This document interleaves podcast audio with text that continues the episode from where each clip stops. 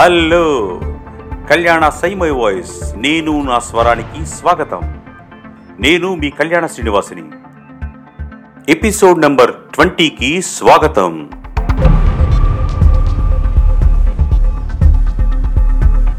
ఈరోజు మీరు వినే కథ శ్రీమతి బిందు మాధవి గారు రాసిన ఉపద్రవం. నిరుడు కరోనా అనే వింత మహమ్మారి ప్రపంచం మీద విరుచుకుపడింది. అందరం ఇళ్ళకు పరిమితమై దాని వ్యాప్తిని అరికట్టాలి అని ప్రభుత్వం ప్రకటించగానే చెలించిపోయాం. ఇంటి నాలుగు గోడల మధ్యలో బందీ అయి బతకటం ఎట్లా? అసలు ఇది సాధ్యమేనా? బయట నుంచి తెలుసుకోవాల్సిన సరుకులు కూరలు గ్యాస్ సిలిండర్స్ పిల్లల చదువులు వైద్య అవసరాలు ఇవన్నీ ఎలా? ఎలా? అని ఆలోచించి అతలాకుతలం అయిపోయాం. ప్రపంచంలో మొట్టమొదటిసారి అసలు కష్టం అనేది వచ్చినట్టు అది కూడా మనకి మాత్రమే వచ్చినట్టు తెగ కంగారు పడిపోయాం. అప్పుడు ప్రకృతిలో అనివార్యమైన తుఫానులు వరదలు అగ్ని ప్రమాదాలు అంటువ్యాధులు కరువు కాటకాలు వచ్చినప్పుడు ఏమాత్రం సౌకర్యాలు వసతులు పుష్కలంగా చేతి నిండా డబ్బు లేని పాత తరాల వాళ్ళు ఎలా నిబ్రంగా మేనేజ్ చేసేవారు కదా అనే ఆలోచన వచ్చింది. అలా ఆలోచిస్తూ ఉండగా నా చిన్నప్పుడు వచ్చిన ఈ కథలో చెప్పిన తుఫాన్ అనే ఉపద్రవం దివిసీమ ఉప్పెన గుర్తొచ్చేది. ఎటువంటి గడ్డు పరిస్థితులు వచ్చినా మా అమ్మ అమ్మమ్మ మాయమ్మ చెల్లించేవారు కాదు. గృహ నిర్వహణ ఒక బాధ్యతగా తలంచుకుని నిబ్బరంగా చేసుకుంటూ పోయేవారు.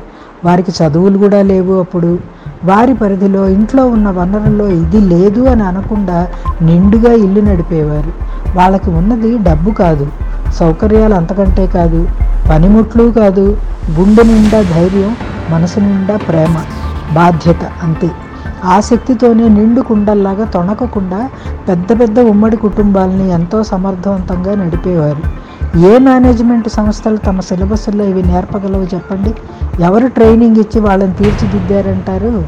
ఇవి వారి జీవితాల్లో లైవ్ ప్రాజెక్ట్స్ అంటే అతిశయోక్తి కాదేమో. అదే ఈ కథ ద్వారా చెప్పటానికి ప్రయత్నించాను. అందులో కొంతైనా కృతకృత్యురాలను అయ్యాను అనుకుంటున్నాను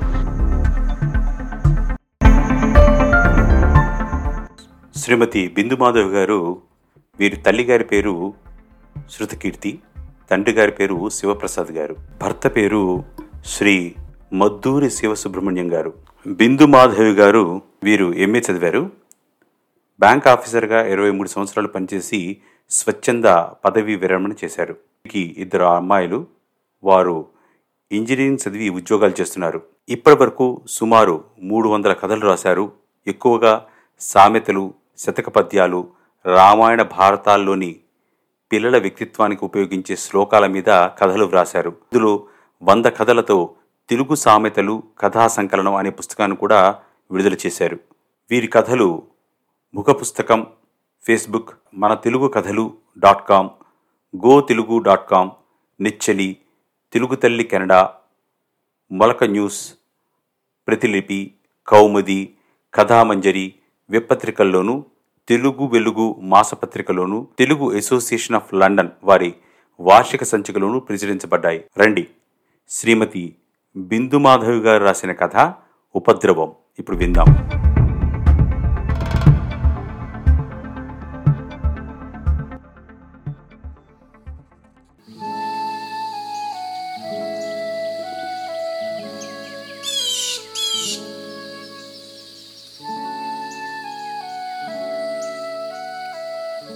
అలనాడు అంటే యాభై ఐదు సంవత్సరాల క్రితం మాట.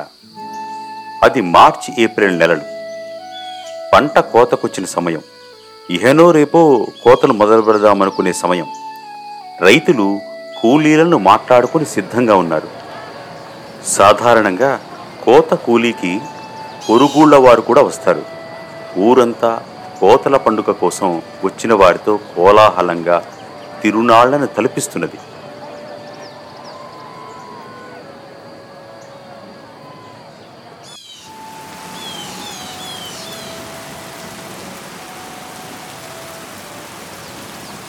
ఉన్నట్టుండి పెద్ద వాన. ఆకాశానికి చిల్లు పడిందా అన్నట్టు వారం రోజులు ఎడతెరిపి లేకుండా కురుస్తున్నది. వాగులు వంకలు చెరువులు ఏళ్ళు కోళ్ళు అన్నీ కట్టలు తెంచుకుని ప్రవహిస్తున్నాయి. పొలాలన్నీ ఏరులైనాయి తుఫానుగా మారిన వాన రైతుల ఆశలపై నీళ్ళు కుమ్మరించింది. పంటతో నిండు గర్భిణిగా ఉన్న చేను తన ప్రతిఫలం చెల్లించి రైతుల రుణం తీర్చుకుందామనుకునే వేళ వచ్చిన ఈ ఉపద్రవం రైతుల కళ్ళల్లో నీళ్ళు నింపింది. రైతుల కంటి నీరే ఆకాశాన వర్షధారలను కురిపిస్తున్నదా అన్నట్లు ఒకటే వాన. ఈ వానకి పంట తల్లి నేలవాలిపోయి నిస్సహాయంగా వరుణదేవుడికి దాసోహం అంటున్నట్లుంది.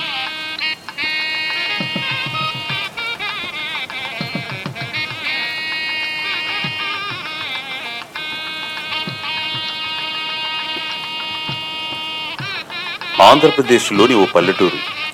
ఆ ఊళ్ళో మూతుబడి రైతు పున్నయ్య శాస్త్రి గారి ఇల్లు. శాస్త్రి గారి మనవరాలికి ఆ ఊరికి దగ్గరే ఉన్న టౌన్లో ఇంకో నెల రోజుల్లో పెళ్ళి. పెళ్ళి వారిల్లాయే ఇంటి నిండా జనం. ఎలాగూ వేసవి సెలవులే కనుక చెల్లెలి కూతురు పెళ్ళికి మిగిలిన అక్క చెల్లెళ్ళు అన్నదమ్ములు కుటుంబాలతో సహా దిగారు. ఇల్లంతా ఒకటి సందడి. ఆ ఊర్లో దేవాలయానికి మాన్యం ఇచ్చిన ముగ్గురు అన్నదమ్ముల మధ్య ప్రతి సంవత్సరం ఆనవాయితీగా వేడుకగా జరిపే దేవుడి పెళ్ళి. ఈ సంవత్సరం శాస్త్రి గారి వంతు. అదొక హడావిడి. ఐదు రోజులు ఊరంతా భోజనాలు వీరింట్లోనే. ఇటు మనవరాలి పెళ్ళికి ముందుగా వచ్చిన తన పిల్లల కుటుంబాలు అటు ఊరందరికీ విందులు. శాస్త్రి గారి చేతి నిండా పని. టౌన్ నుంచి అన్ని అవసరమైన సరుకులన్నీ తెప్పించారు. తమ చేలో పండే పప్పుధాన్యాలు సంవత్సరమంతా వాడుకునేందుకు వీలుగా ఒకేసారి తయారు చేసి సిద్ధంగా ఉన్నాయి. బియ్యం కావలసినన్ని తప్పించి పెట్టారు.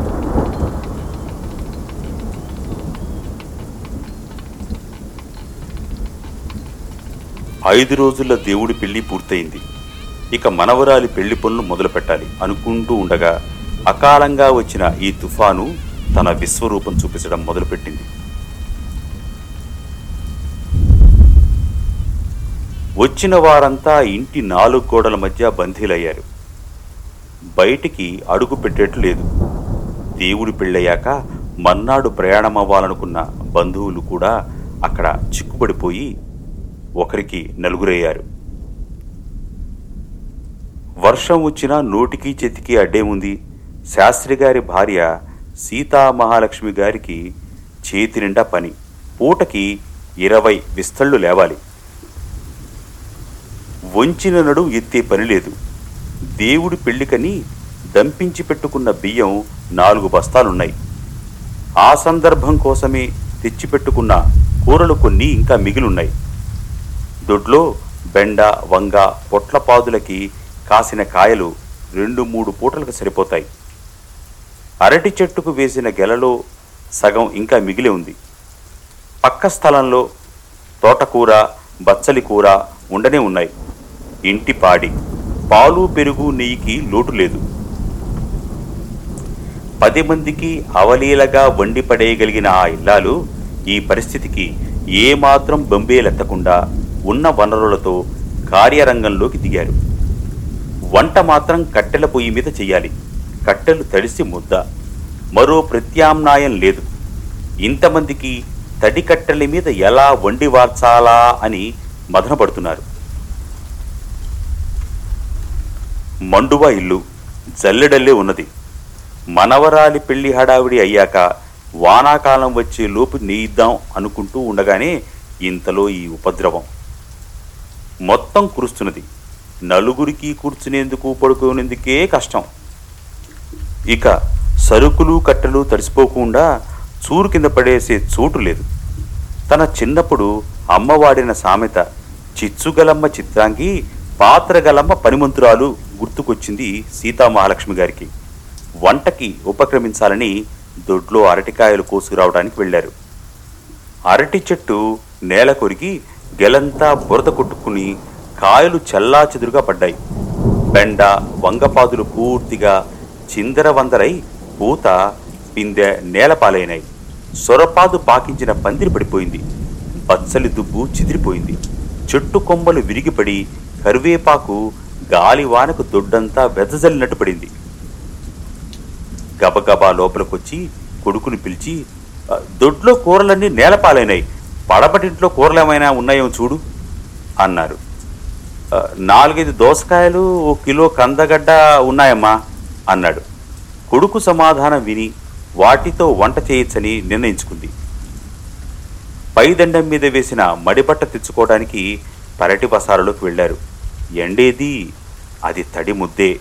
అలా తడి పొడిగా ఉన్న బట్ట కట్టుకుని వంట పనిలో పడింది. తడి కట్టెలతో కుస్తీ పడుతూ వెలగని పొయ్యి ఊది మండిస్తూ ఎలాగోలా వంట పనయిందనిపించింది ఇరవై మందికి దోసకాయ పప్పు కందకూర తయారు చేసి ఊరగాయతో భోజనాలు ఏర్పాటు చేశారు. నిరుడు వేసవిలో తయారు చేసి పెట్టుకున్న దోస వంగా వరుగులు గుమ్మడి వడియాలు అప్పడాలు సద్దన్నాల కోసం చేసి పెట్టుకున్న కందిపొడి కరివేప పొడి ఇక ఏటికేడాది పెట్టుకున్న ఊరగాయలు గోంగూర చింతకాయ ఆవకాయ మాగాయ వేణీళ్ళకు వేడినీళ్ళకి సన్నీళ్ళు లాగా అక్కడికొస్తాయేమోనని ధీమాతో ఉన్నారు. ఆ పూటకి మగవారి భోజనాలు అయ్యాయి సీతా మహాలక్ష్మి గారు గోడవారుగా కూర్చొని శ్రీమన్నారాయణ అనే దండకం చదువుతూ మనవల్ని బయటికెళ్ళి ఆకాశంలో సూర్యుడు కనిపిస్తున్నాడేమో చూసి రండిరా అన్నారు.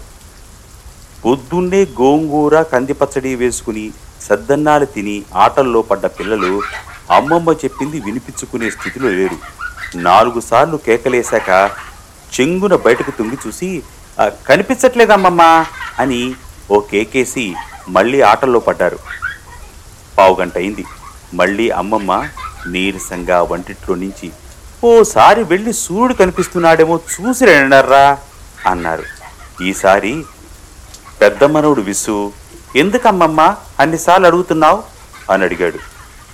సూర్యనారాయణ మూర్తికి దండం పెట్టుకోకుండా అమ్మమ్మ భోజనం చేయదురా అందుకే అడుగుతున్నది అని తల్లి సుజాత చెప్పేసరికి కొంచెం బుద్ధి తెలిసిన విసు అలా కూడా చేస్తారా అమ్మమ్మ? నువ్వు పొద్దున్న దేవుడికి దీపం వెలిగించి శ్లోకాలు చదువుకుంటావు కదా. ఇంకా ఇలా సూర్యుడికి దండం పెట్టుకుంటే కానీ భోజనం చేయకపోతే ఇంతమందికి ఇన్ని పనులు ఎలా చేస్తావు అమ్మమ్మ? ఎప్పుడు నువ్వు వింతేనా అని తన ధర్మ సందేహాలన్నీ ఒకేసారి అడిగాడు. సూర్యనారాయణమూర్తి మనకి ప్రత్యక్ష దైవం. మనకి పాడి పంటలు ఓషధులు నీరు శక్తి సమస్తం ఇచ్చేది ఆయనే. అందుకని ఆయనకి కృతజ్ఞతలు చెప్పి నమస్కరించడం మన విధి. అప్పుడే మనం తినే ఆహారం అరిగి మనకి శక్తినిస్తుంది అని అమ్మమ్మ చెప్పిన మాట ఆ వయసులో వాడికి ఎంత అర్థమైందో మరి. ఆ పూటకి భోజనం చేసే సమయం అయిపోయింది. సీతా మహాలక్ష్మి గారు ఇంత మంచి తీర్థం పుచ్చుకొని వంటిట్లోనే కుంగు పొడుచుకొని పడుకున్నారు. ఈ రోజుల్లో లాగా పావు గంటకోసారి కాఫీలు టీలు లేవు కాబట్టి కాసేపు నడుం వాల్చి లేచి సాయంత్రం వంటలో పడ్డారు. పెసర పచ్చడి చారు వడియాలతో రాత్రి వంట కుంపట్లో బొగ్గుల మీద అయిందనిపించారు. మంచినీళ్ళలో కొంత పంచదార కలుపుకొని తాగి ఆ రాత్రి కూడా అభోజనంగానే ఉన్నారు. మరునాడు షరా మామూలే ఇంకా వాన తెరిపివ్వలేదు. నిన్న ఆరేసిన మడిబట్ట తడిగా ఉన్నదే కట్టుకొని వంట పనిలో పడ్డారు. అమ్మా నిన్నంతా నువ్వు భోజనం చేయలేదు. ఇంతమందికి ఈ తడికట్టెల మీద వంట పూర్తయ్యేసరికి నువ్వు నీరసించి పడిపోతావు. ఈరోజు వంట నేను చేస్తానులే. నీకు కావలసినట్టు మడిగానే వండుతాను. సరేనా? అన్నది పెద్ద కూతురు సుయత పర్లేదమ్మా నీ చేస్తాలే. మీ ఇంట్లో పాపం చేసి చేసి వస్తారు. నా దగ్గరికి వచ్చినప్పుడే కదా మీకు కాస్త ఆట విడుపు అన్నారు. ఆవిడ కూతుళ్ళని ఇక్కడికి వస్తే వంట చెయ్యనివ్వదు. పిల్లలకి అన్నాలు పెట్టడం పని మనిషితో మీరు పెట్టిన సామాన్లు ఇంట్లో సర్దటం వంటిల్లు కడిగి వంటకు సిద్ధ చేయటం ఇలాంటి పై పనులు చేయండి చాలు. అదే పెద్ద సహాయం అన్నారు. ఇంతమందికి కూతురు చేత వంట చేయించడం ఇష్టం లేక పొద్దున్నే వంట మొదలుపెట్టి ఆ పూటకి దోస వరుగుల కూర పప్పు పులుసు చేసి ఒడియాలు వేయించారు. మగవారి భోజనాలయ్యాక మళ్ళీ పిల్లల్ని కేకేసి సూర్యుడు కనిపిస్తున్నాడేమో చూడమన్నారు. అమ్మమ్మ ప్రశ్నలలో అంతర్యం తెలిసిన విస్సు అమ్మమ్మ అక్కడి దొడ్డి వైపు కనిపిస్తున్నాడు అన్నాడు. ఆ పక్కకెళ్ళిన సీతామహాలక్ష్మి గారు చెయ్యడ్డం పెట్టి ఆకాశం వైపు చూసి ఎక్కడ్రా? కనిపించట్లేదు. నిజంగా కనిపించాడా? ఆటలకి ఇబ్బంది అవుతుందని అబద్ధం చెబుతున్నావా? అన్నారు. ఎలాగైనా ఆ రోజు అమ్మమ్మ చేత భోజనం చేయించాలనే తలంపుతో కాదమ్మమ్మ ఇందాక నేను చూసినప్పుడు కనిపించాడు. ఇప్పుడే మేఘాల చాటుకు వెళ్ళినట్టున్నాడు అన్నాడు. కాసేపు దొడ్లో అలానే చూసి సూర్యనారాయణమూర్తి కనిపించక లోపలికి వెళ్ళి కొంచెం మంచి తీర్థం సేవించి కొంగు పరుచుకుని పడుకున్నారు. ఇంట్లో నుంచి బయటికి వెళ్ళే అవకాశం లేక పిల్లలకి పెద్దలకి అందరికీ వేడివేడిగా ఏదో ఒకటి తినాలనే యావ. ఓ పక్క వాన. వండి వార్చే ఆడవారికి విషమ పరీక్షే. మూడో నాటికి పూర్తిగా మాట రాని స్థితికొచ్చారు. శాస్త్రి గారు ఇంతమందికి ఒంటి చేత్తో వండి వారుస్తున్నావు? ఓ పక్క కుంభవృష్టి ఇంట్లోంచి బయటికి వెళ్ళేటట్టు లేదు. ఇంతమందిని సమర్థించాలి. నువ్వు అడ్డం పడితే ఉన్న గోడు కూడా చెడుతుంది. ఇలా సూర్యనారాయణమూర్తి కనిపించట్లేదని రోజుల తరబడి భోజనం చేయకపోతే నీ ఆరోగ్యం ఏమవుతుంది? ఏదో మార్గాంతరం ఆలోచించు అన్నారు. ఎప్పుడో తెచ్చిపెట్టి బుట్టలో అడుగున పడి ఉన్న పెండలం కనిపిస్తే దాన్ని ఉడకబెట్టి కూర చేసి ఉప్పు గోంగూర తీసి నూరి పచ్చడి చేసి పెసరపప్పు పులుసు చేసి ఆ పూట భోజనాల ఘట్టం పూర్తి చేశారు. ఇక కూతుళ్ళు అల్లుళ్ళు వచ్చిన బంధువులు ఎలోగల సీతామహాలక్ష్మి గారి చేత భోజనం చేయించి ఉపాయం ఆలోచించి మనవళ్ళల్లో ఒకడైన భాస్కరుని చూపించి వీడికి మీ ఇలవేల్పు సూర్యనారాయణమూర్తి పేరు అనే భాస్కరిని పెట్టారు.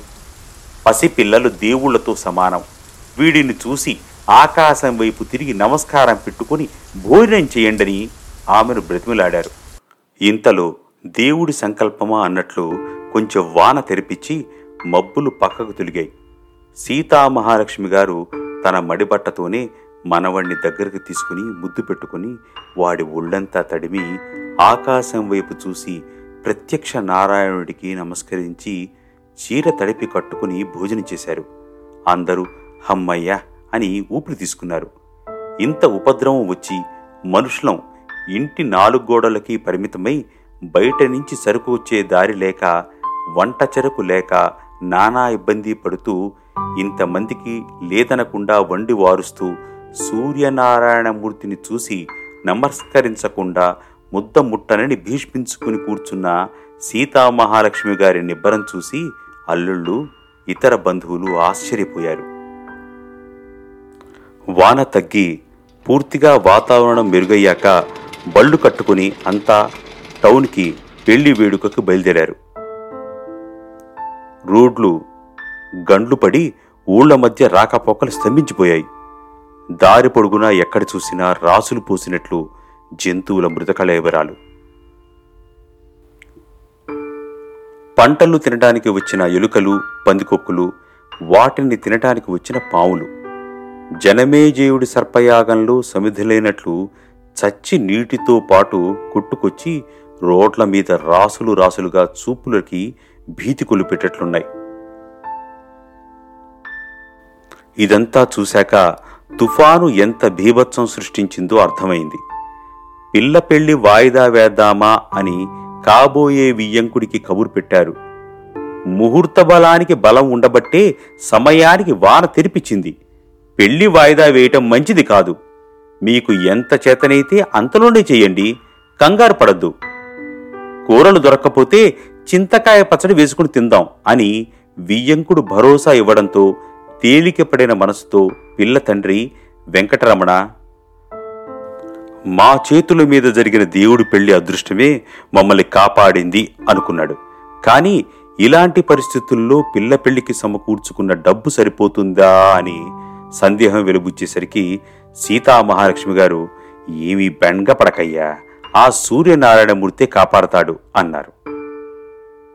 తుఫాను లాంటి ప్రకృతి విపత్తు వచ్చినప్పుడు ఏమాత్రం జంకకుండా ఉన్న వనరుల్లోనే ఇరవై మందికి వండి వార్చిన ఆవిడ నిబ్బరమే మనకి శ్రీరామ రక్ష అని గుండెల నిండా గాలి పీల్చుకున్నాడు.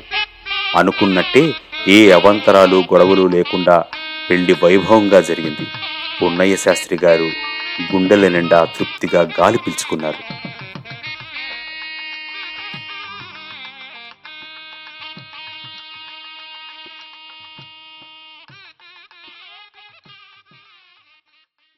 ఇప్పుడు విస్సు కాలిఫోర్నియాలో గూగుల్లో పనిచేస్తున్నాడు. దావాననంలాగా వ్యాపిస్తున్న కరోనా గురించి వస్తున్న వార్తలు జనమంతా కంగారుతో సరుకులు నిల్వ చేసుకుని కృత్రిమ కొరత సృష్టిస్తున్న పద్ధతి బయటకు వెళ్ళొద్దు అన్న ప్రభుత్వ నిబంధనలని భేఖాతరు చేస్తూ వ్యవహరిస్తున్న తీరు చూస్తుంటే చిన్నప్పుడు అక్క పిల్లప్పుడు వచ్చిన తుఫాను భీభత్సం గుర్తుకొచ్చింది.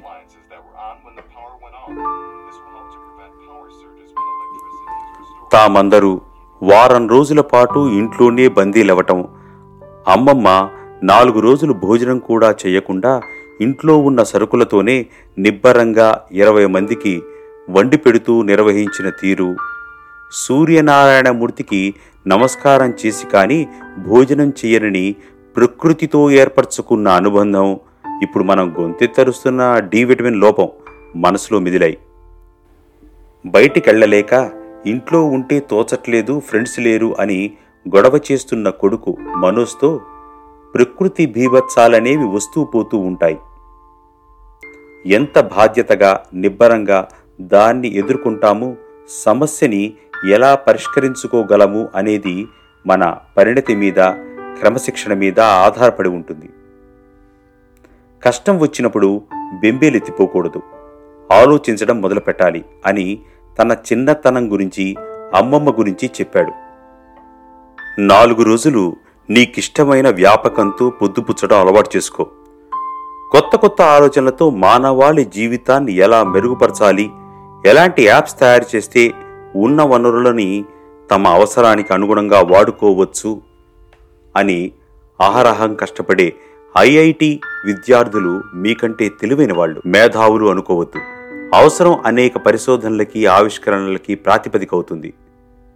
మామూలుగా స్కూళ్ళు నడుస్తుంటే మీకు ఇవన్నీ ఆలోచించే తీరికే ఉండదు. ఇప్పటి వరకు నువ్వే గుర్తించని నీలో ఉన్న ఇతర కళల గురించి నీకు తెలుసుకోవటానికి ఇలాంటి మంచి అవకాశాన్ని ఇస్తాయి. అంతర్జాలం పుణ్యమా అని ఇప్పుడు అన్ని అరచేతుల్లోకి వచ్చేశాయి.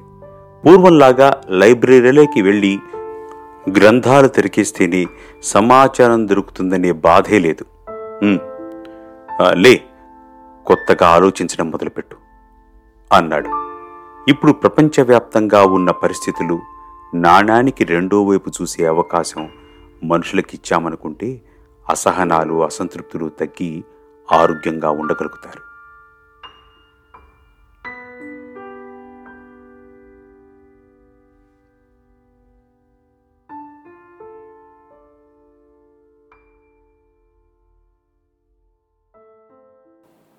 విన్నారుగా? ఉపద్రవం. శ్రీమతి బిందుమాధవ్ గారు రాసిన కథ.